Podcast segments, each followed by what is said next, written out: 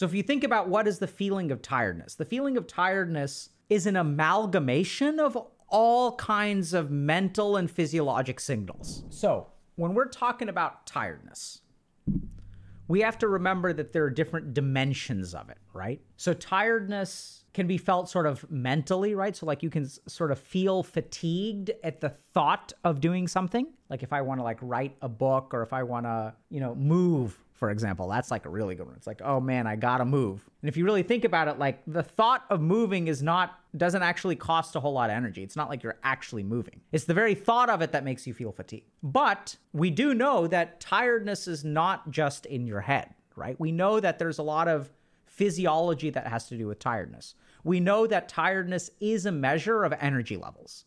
So, for example, if I haven't slept in 24 hours, I'm going to feel really, really, really tired. And that has nothing to do with, you know, whatever tasks I need to complete or things like that. If I eat a really, really heavy meal, I'm going to feel really tired afterward. And that's actually physiologic in nature. So now what we're going to do is look at tiredness from a different angle, which is sort of the physiologic angle.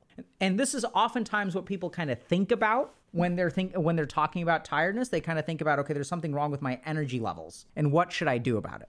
And so, what I'd love to do today is share with y'all kind of like how I think about or organize looking at tiredness, like kind of within you from a physiologic angle, right? So, how can we understand the physiology of tiredness? So, a couple of kind of quick disclaimers or perspectives. So, the first is that you'll, a lot of people will share or talk about basic science research as it relates to tiredness right? So people will say things like you can look at like let's say a study that looks at eliminating let's say refined sugar from your diet and how that boosts energy levels. You can look at studies that correlate things like vitamin D with energy. There are all kinds of basic science studies out there that will say this stuff makes people more tired, this stuff makes people less tired. These are primarily studies that are done in a laboratory. So the tricky thing for any one of those studies, it may not apply to an individual per- person, right? So for all those studies that show that, let's say, eliminating refined sugar from your diet improves tiredness, it doesn't make tiredness completely go away 100% in everyone in the trial, right? Some people actually get no benefit from eliminating sugar. Other people get some benefit from rel- eliminating sugar. Some people get a lot of benefit from it. And so then what we do in science is we average all those things together and then we kind of come up with a conclusion. So generally speaking, what I've found works almost better as a clinician is when you're working with real human beings, there are a bunch of different solutions, but trying to figure out where do I start? Should I eliminate gluten? Should I eliminate dairy? Should I eliminate eggs? Should I do keto? Should I do intermittent fasting? Should I wake up every morning at 5 a.m.? Should I do you know, should I go swimming? Should I do resistance training? Should I do yoga? Should I do Tai Chi? Should I do Qigong? Should I drink this special kind of coffee? Should I add this supplement to my diet? There are a thousand different things. And the answer to all of them is yes. You'll find someone out there who will talk about a paper who will say yes to all of those things. But practically, as a human being, like, what do you do if you are tired all the time? So, what I'd love to share with you all today is an approach to tiredness that incorporates all of that stuff. When I think about tiredness, I think about two buckets. And this is what I've learned, like working for years as a psychiatrist. There's the circadian bucket and there's the metabolic bucket. And you may say, okay, like, what do you mean by circadian? So, our body goes through various cycles throughout the day. We feel more tired at night. Some people feel tired in the morning. People have trouble getting out of bed. People have difficulty with sleep. So there's a lot of tiredness that has nothing to do with like metabolism, has nothing to do with energy, but has to do with cycles and sleep and things like that. By uh, energy, I mean like, you know, ATP generation. I don't mean like the subjective feeling of energy. Because there's a lot of stuff that will subjectively make you feel tired and is kind of related to the circadian stuff. So this is where I think about things like sleep, daily cycles, you know, like afternoon crashes, difficulty waking up in the morning. So this is the circadian bucket. So we're going to talk about all that stuff. In the metabolic bucket, we've got different stuff. Okay. So like, let's not worry about the sleep and stuff. But the other big dimension of tiredness and energy levels is what you put into your body and how your body responds to that. So this is stuff like, let's say, homeostatic balance and like blood sugar, nutrition, things like nutrient deficiencies, But there's other stuff going on with metabolism as well, like inflammation. And so this is where all the stuff of like, what should I eat? When should I eat it? And what effect does the food that I put into my body have? That's the metabolic stuff. That's completely different from like the circadian stuff. And so, as a clinician, when someone comes in into my office and says, I'm tired, there's also a psychological component or spiritual component. You may say, like, what do you mean there's a psychological component? Like, psychological component in terms of there's some tasks that just make you feel tired. It's up here. You just don't want to do it. And spiritually, like, some people come into my office and they say, I'm tired. And what they really mean is, like, I have no zest for life. Everything just feels like a chore. And then what happens is if they try to, you know, fix their sleep schedule, like that's not the problem. The problem is that like they've got nothing to look forward to during the day. They can take as many supplements as they want to, but that's not going to fix it because it's not a metabolic problem. So this approach is almost like from a differential diagnosis standpoint. What's the differential diagnosis of feeling tired? So it can be physiological, psychological, or spiritual. And then in the physiology of it, there's the circadian branch and the metabolic branch. So let's talk about the circadian branch. Let's start with simple stuff, and that is the pathology. There are all kinds of things that can mess with your sleep. So at the top of the list is sleep apnea. So sleep apnea is a condition that probably affects somewhere around 5 to 8% of people in the world, shockingly high, results in periods of cessation of breathing during sleep. So essentially what you do is drown or choke in the middle of your sleep. As you drown or choke, you don't get oxygen in. Then what happens is you start to drown physiologically. That's the best word, right? So you're not getting oxygen.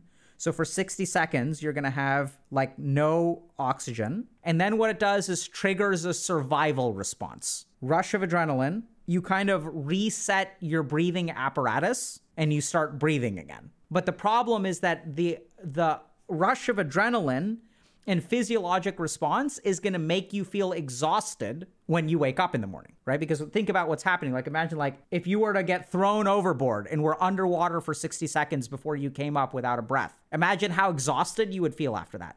People will have 20, 30, 50, 60, 100, 120 apneic episodes per night. And so physiologically when you wake up your body is ragged. That's sleep apnea. There are other things that we'll kind of talk about. There are other diagnoses that you can have, but circadian rhythm disorders are other examples. You can also have stuff like narcolepsy and, and stuff like that, but we're not going to talk about that. So, circadian rhythm disorders, I, I think the other really, really big one that I think is actually quite common. And so, what this, what these kind of mean is if we think about a regular day, right? So, let's say there's midnight, there's 6 a.m., there's noon, 6 p.m., and then midnight. If we think about the activity level, over time, right? So most human beings, their activity level is kind of like this, right? So you wake up at maybe six, you go to work by nine, kind of work until 6 p.m., you kind of wind down and you're asleep by midnight. Now, the problem is that some people, their circadian rhythm is actually more like this. And so, what that means is that they're very exhausted when the rest of the world is working. They're just, when everyone else goes home for the day, I'm just getting started. And between 12 and 4 a.m., is actually my maximum productivity. And so if your body's clock, which is what a circadian rhythm is, is off center from the rest of the world, and you force yourself to wake up at 6 a.m. like everyone else, this is your experience of life, right? So, like, I want y'all to think about let's use calculus and calculate area under the curve for someone with a circadian. This is the total amount of energy that they have during the day. Compared to a normal person, this is the total amount of energy that they have during the day. And so you look at quote unquote normal people and you're like, wow, they're able to do so much. And you look at yourself and you're like, I'm exhausted all the time. I can't do shit. And that's because you've got a circadian rhythm disorder. And you you can actually do the same amount. It's just you're you're jet lagged compared to society. So this is a circadian rhythm disorder. There's also all kinds of really interesting research. For example, the circadian rhythm of teenagers shifts later. So there's data that shows that if you start school at 9 a.m. or even 10 a.m., instead of, let's say, like 8 a.m., that teenagers will do a lot better because their circadian rhythm changes. Why does their circadian rhythm change? Because they're going through puberty and growth spurts. And our body physically grows while we're asleep. And I don't know if y'all have noticed this, but our body does a lot of growing when we're teenagers. Right? So there's even data that shows that schools that start super early for teenagers, those kids do worse in all kinds of different ways, okay? So there can be circadian rhythm disorders. Part of the problem with circadian rhythm stuff, okay, so let's talk about solutions for a second. One is if you've got sleep apnea, the solution is actually medical care, right? So there are these things called uh, CPAPs, continuous positive airway pressure. There are different like medical devices that you can use that will keep you from having apneic episodes overnight. And so like you just have to get medical care for that. Like if you're wor- worried about okay, how do I know if I have sleep apnea? I can't sort of diagnose you all over the internet, unfortunately. But a really, really common sign of sleep apnea is waking up in the morning despite sleeping enough. So if you went to bed and you got like eight or nine hours of sleep, but you wake up and you're exhausted and it feels like you didn't get any sleep at all, you need 12 hours of sleep, 13 hours of sleep, that you should probably talk to a doctor about that. Another really common sign of sleep apnea is snoring. So, what part of the reason that we'll become apneic is sometimes we have our soft palate and our like epiglottis and like some of the stuff in our oropharynx literally like clamps down and prevents us from breathing. So it'll like block our airways from like this oropharynx area. And we also know that, for example, having a lot of like mass around here, so if you've got like a really thick neck or obesity, can increase the risk of sleep apnea. So even weight loss can be a treatment for sleep apnea, depending on what the physiology is. Okay.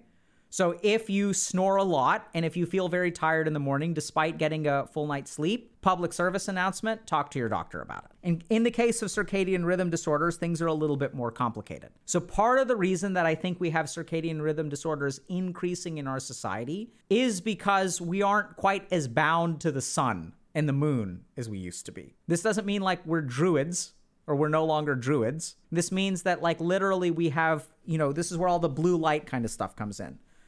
So blue light suppresses melatonin production. Actually, it's this is the right symbol from the pineal gland. And then melatonin helps us sleep and keeps us on schedule, which is why people will use melatonin to adjust for jet lag. So what we've got is like we'll take melatonin to help us get on a good sleep schedule. But here we are using blue light and technology that actually does the opposite of taking a melatonin tablet. It shuts off melatonin production. And so th- this kind of stuff the availability of the internet. You may say, well, what do you mean by that? It means that at midnight, you know, I want y'all to imagine 10,000 years ago, what could you do if you were a human between the hours of midnight and 4 a.m.?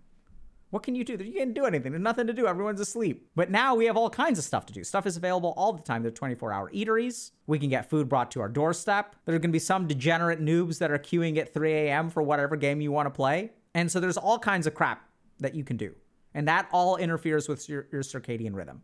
It allows you to get circadian rhythm adjust like you can become an absolute degenerate when it comes to your circadian rhythm. But it turns out that aside from these kinds of things, there are a couple of other things which people don't realize about circadian rhythm. So we're going to talk about that. The first is that your circadian rhythm is a natural cycle and that there are particular times of the day where you're good at particular things. So this isn't actually what the circadian rhythm looks like. What the actual circadian rhythm looks like, uh, it's not like this but probably like this. So this maybe is like 9 9 to 10 a.m. This is noonish, noon to 3. This is like 4 to 7, and sometimes this is like 9 to 11. So if you actually look at our activity, and this should be flat, by the way, but if you actually look at our activity, we actually have like fluctuations in our activity. And this is conserved throughout the mammalian kingdom. So if you look at like the idea of a siesta or a nap in the afternoon, like even in some countries in Europe, like things will shut down around like 2 p.m. and they'll like open up again in the afternoon, late afternoon. So if you look at most mammals, like you look at monkeys, monkeys are awake at like, you know, 5 a.m. or even earlier. And then they kind of chill out around 10. And then they're like quiet during the hottest part of the day. And then around dusk, they become active again. Same is true of like gazelle and impala. So humans are probably the same way. There's even some evidence that, for example, cognitive activity between the hours of 4 and 6 a.m. is very, very like productive. So if you look at religious traditions across the world, they all wake up and pray or meditate at like 5 a.m. And why do all the religious traditions do that? It turns out that there's probably a circadian rhythm. There's like something about our mind is more at peace at that time. And the other really interesting thing is I'll, I'll, I'll work with some people who think they're night owls and then I'll ask them, what do you mean? Like, like, so help me understand the details of what do you mean by your night owl? Well, I get started kind of sometimes around midnight, and then at 4 a.m., sometimes I'll like do my best creative work. I'll write music, you know, like I'll, I'll write prose, poetry, inspiration. Like it comes at like three in the morning, four in the morning, which is actually consistent with our circadian rhythm. So it's not that they're night owls, it's that they're like morning people, like really, really morning people, early morning people, which is consistent with most of the mammalian kingdom. Another consideration for circadian rhythm, which a lot of people forget, is that we have these things called sleep cycles. So if you look at sleep, it's stage one to four sleep, and then we have REM sleep after that. But what people don't understand about sleep architecture and so you basically go through these five stages, okay? The problem is that different stages of sleep do different things for us. So at the beginning of the night, let's say this is stage one sleep, this is stage two sleep, this is stage three sleep, this is stage four sleep, this is REM sleep. And at the end of the night, stage one is short, stage two is short, stage three is short, stage four, let's say, is a little bit shorter, and REM sleep is actually really long. So the more, the longer you sleep, the more your brain changes what stages it spends its time in. So you'll actually go through a sleep cycle where you'll go through all uh, five of these and then you go through them again. Then you go back to stage one sleep. Now, one thing that people don't realize is that if you wake up in the middle of a sleep cycle, you will feel really groggy. And I don't know if this has ever happened to y'all, but you may find that's kind of weird. But like, if I sleep eight hours, I will feel tired when I wake up. If I sleep eight and a half to nine, I'll feel really good. Or if I sleep four hours or six hours, I'll feel really good. It's easier for me to wake up with six hours of sleep than it is for me to wake up with seven to eight hours of sleep. Have y'all ever observed that? Like, it's really weird. Like, I'm actually getting less sleep, but I feel more rested when I wake up. And it's because you have to wake up during the right time of your sleep cycle then you won't feel groggy. But if you wake up during like the middle of your sleep cycle, it's going to be a mess. This is also why, and, and the progression of sleep staging is actually really, really important because we know that, for example, a lot of the good stuff in sleep happens in REM. And to this day, if anyone tells you they know exactly what's going on in our brain in sleep, they don't know what they're talking about because no one really knows. Pay attention to your sleep cycles and recognize that you may not need eight. How did we get the number eight? Eight hours of sleep a night is what the doctors recommend.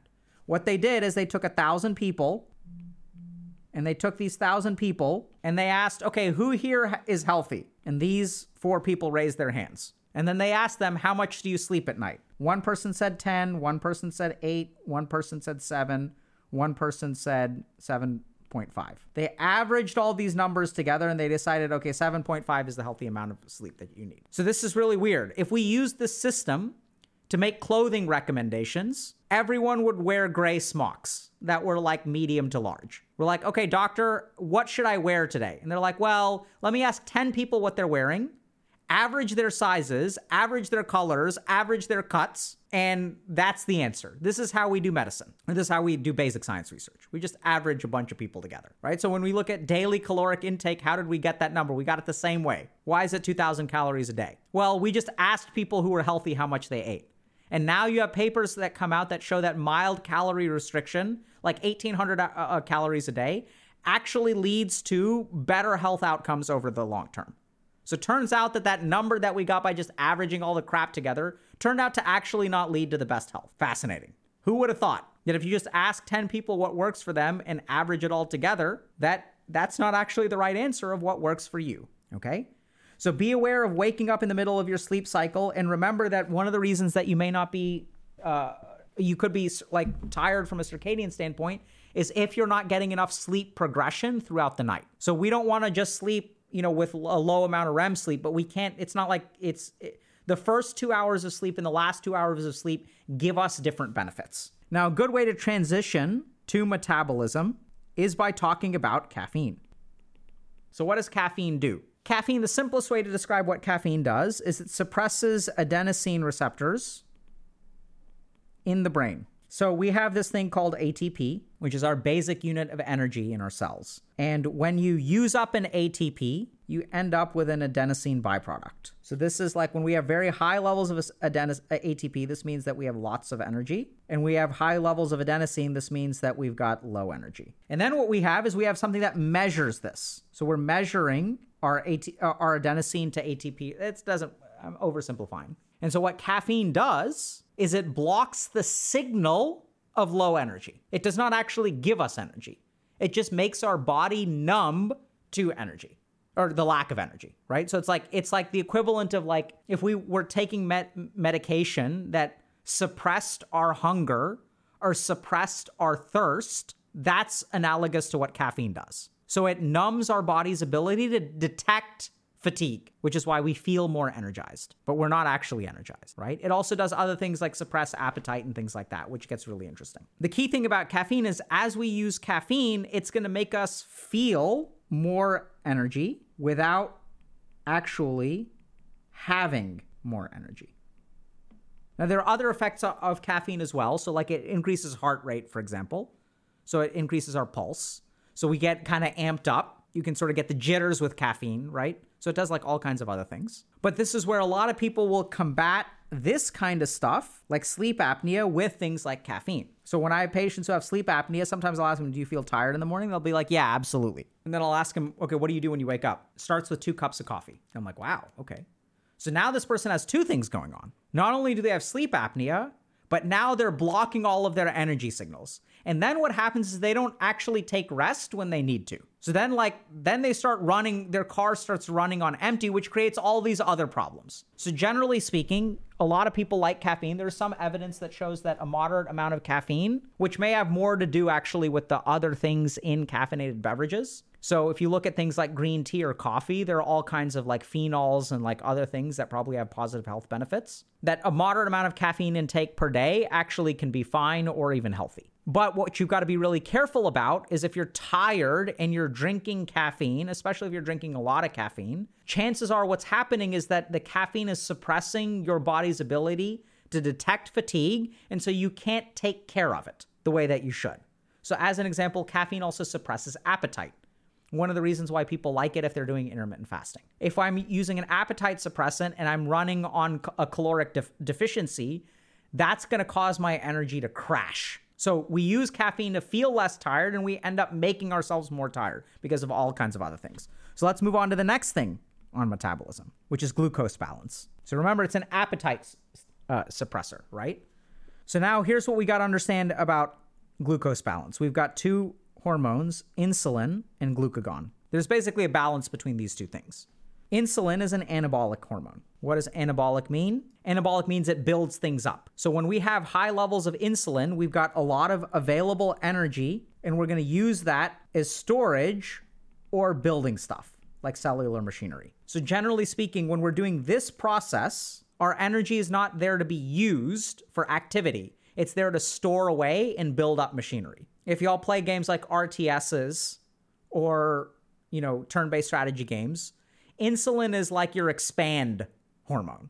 It's like, okay, we're not going to build military units, we're going to boost up our economy.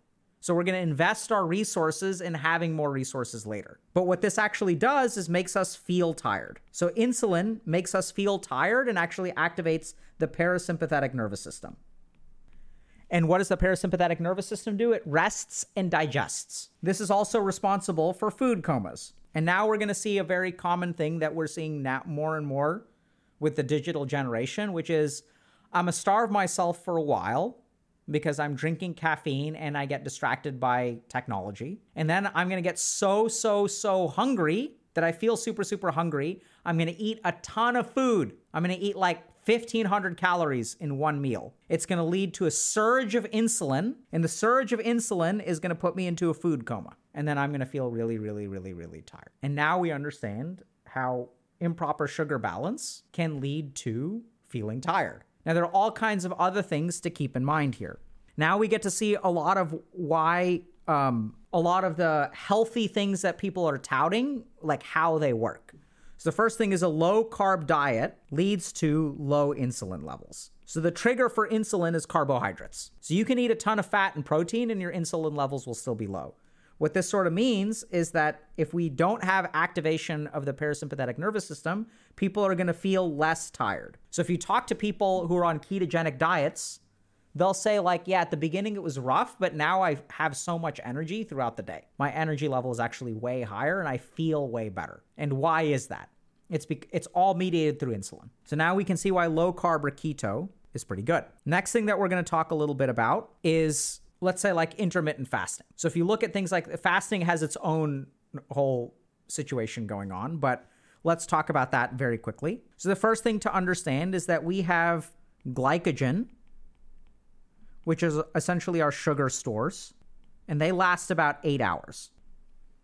After we run, run out of glycogen, then we start burning fat, even breaking down protein. And then we're going to turn this, we're going to use these to generate glucose. We're going to make sugar because we've run out of our sugar stores. So, for example, the brain requires sugar or ketones. It can't use other forms of like, it can't use fats. So, we have to make glucose. And the thing is, converting sugar to fat is very efficient.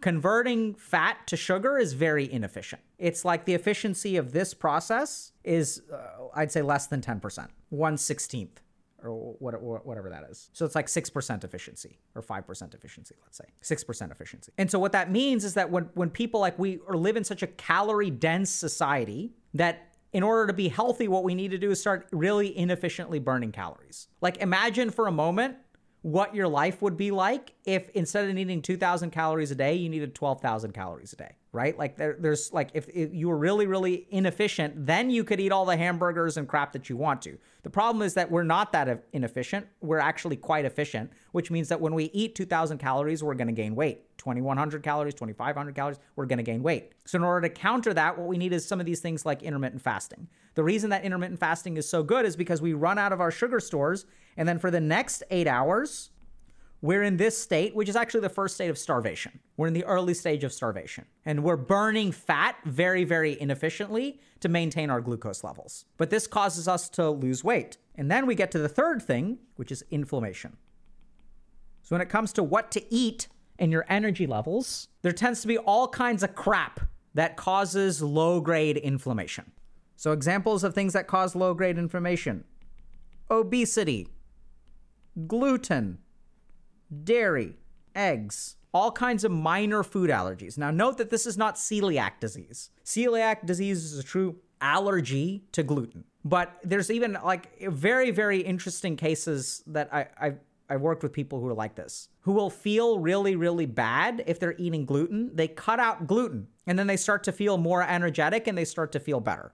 They have like more energy, their mood is improved, things like that. The really interesting thing is that there is one guy in Austin, Texas, who uses a strain of wheat that is a thousand years old. So he's like somehow found some kind of wheat that is grown somewhere or he grows it himself.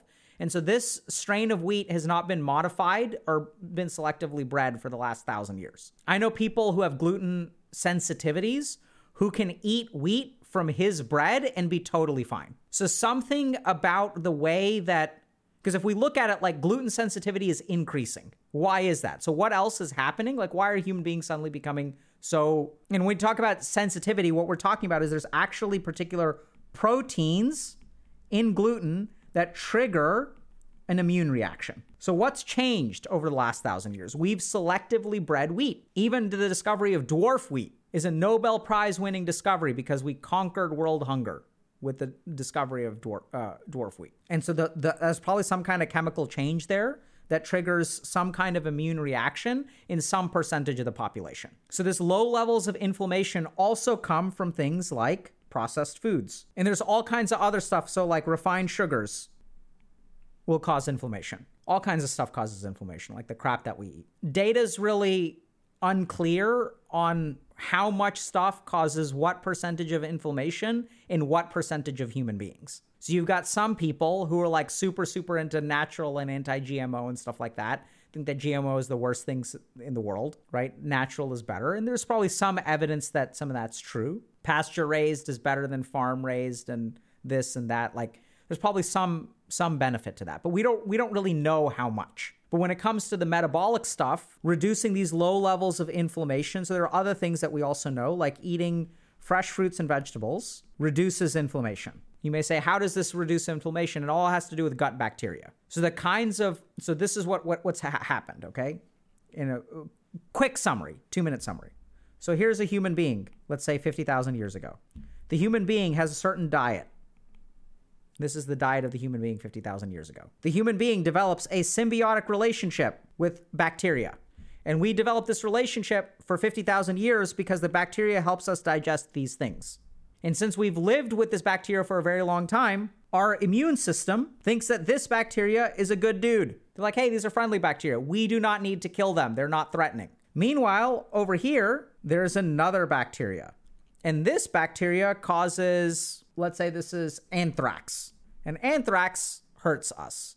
So when the immune system sees this, this is like, this is a bad dude, let's kill it. Now, as our diet changes to, let's say, just circles, we start to select for a different kind of bacteria. Because that's the bacteria that that's the bacteria that can digest just the circles is going to grow in our gut. Now the problem is that this bacteria is different from this bacteria. And our immune system looks at this and it's like, well, it's not really bad, but it's not very good. It's not a friend. It's like, kind of sus. And then this leads to inflammation. So what we see is when people eat foods that we've been eating for a long time, it tends to reduce the inflammation in the gut. And so what this kind of comes down to, oh, there's also other things. So exercise is not something that we talked about, but exercise affects insulin metabolism in a very positive way, sugar metabolism. So it sort of fixes this. It also affects the kind of food that we crave right? So I'll ask y'all a question. You know, who here likes to have a milkshake with a burger and fries? If you enjoy having a milkshake with a burger and fries, raise your hand. Who here, whenever they exercise for an hour, craves a milkshake at the end of the hour, right? When you exercise, what kind of stuff do you crave? You can feel really, really, really hungry. Most people just want to drink water. So exercise helps with all this stuff too. So if y'all are tired, couple things like what do we do if we're tired? The first thing is pay attention. So this is also where like complex carbohydrates, so eating a cookie and eating like a piece of fruit is going to be different because complex carbohydrates have something called a lower glycemic index, which is the amount of insulin that is re- released in response to this food. So if I eat an apple, this is actually not going to lead to a very big insulin spike. If I eat a grape, that's going to lead to more insulin release. If I eat a cookie, that's going to re- release even more insulin. And if I eat a white flour cracker, like not whole wheat flour cracker, that'll lead to more insulin. So, generally speaking, the higher the glycemic index your diet is, the more tired you will feel. Number one. So, you can also do intermittent fasting or ketogenic diet. Sometimes people will do both, whatever. And now we understand why these things will make people less tired.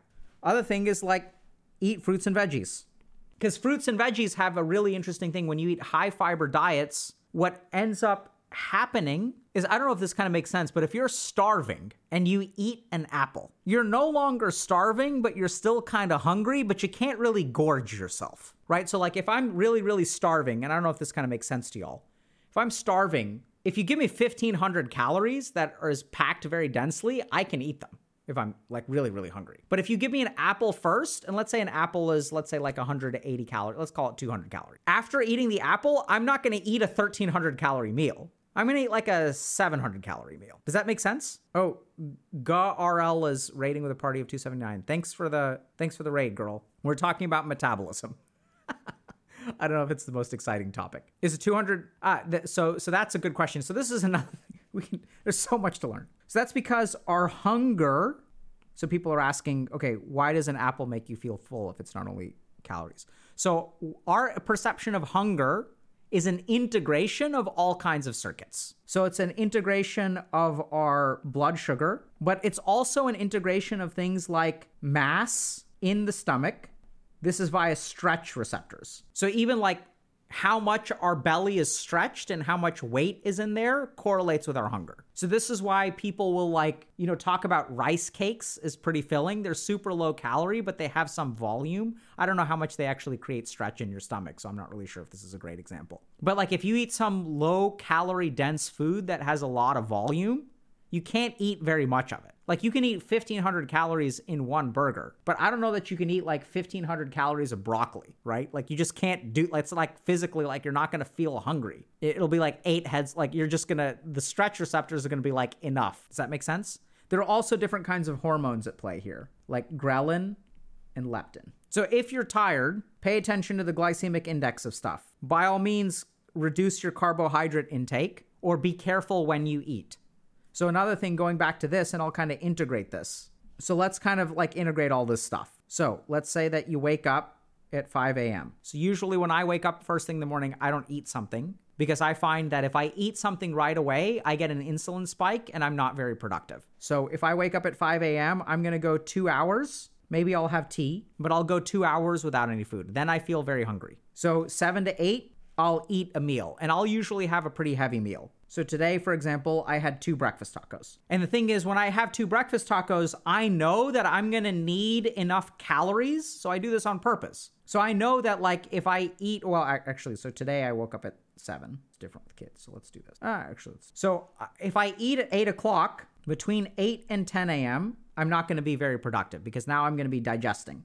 So this is my digestion phase. So I'm not going to do much work. Then I'll kind of get a second wind. Sometimes I'll even take a nap here. So if I eat, I'll share with y'all an interesting technique. One of the best ways to avoid after food, uh, after meal fatigue is to lay down on your left side for 20 minutes. So I'll lay down like after I'll I'll try to have a decently heavy meal. I'll lay down on my left side for about 20 minutes and close my eyes. Often maybe I'll doze a little bit. I won't actually sleep. So let's say 10:30 I wake up. Then I'm going to do some kind of like random work between 10 and 4. This is going to be stuff like meetings, emails, other kinds of like low cognitive activity work. And then between 4 and 7 or sometimes between 7 and 9 here sometimes i'll do more creative work like i'll do writing or whatever and then it's bedtime so the key thing about like maintaining your energy level throughout the day is like this afternoon crash is oftentimes if you don't eat enough for breakfast and you're starving at noon and you eat very heavy at noon, you're going to have an afternoon crash. You're going to have an afternoon crash. Why? So there are three reasons why you have the afternoon crash. Number one, we're hungry because rushed in the morning. I'm rushed in the morning. Reason number two, had caffeine in the morning right? I wake up, I have my cup of coffee. It's an appetite suppressant, right? And four hours later, the caffeine starts to wear off a little bit. So not only do we like start to feel that tiredness, but then this appetite suppressant makes us even more hungry. And then we eat a really big meal. So this plus this equals big meal. Once we have a big meal, big insulin spike. Makes us feel tired. Then what happens is now, let's say two hours later, so six hours post caffeine, the caffeine's really starting to wear off. So this is to make me tired. And on top of that, it's now 2 p.m.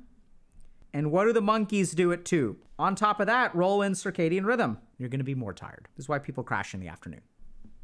Right? Because everything aligns. And so if you're saying, okay, I'm tired in the afternoon, what should I do? Well, you can do all kinds of stuff. One is you can just take a nap. Second thing you can do is eat something with your coffee. Third thing you can do is cut back on your caffeine intake. Fourth thing you can do is when you eat a big meal, make sure it's low carb. Fifth thing you can do is have a snack at 10 a.m. so that you're not starving when noon comes around. Sixth thing that you can do, and I don't know if you all have done this, is have more coffee. So I know we covered a lot of stuff.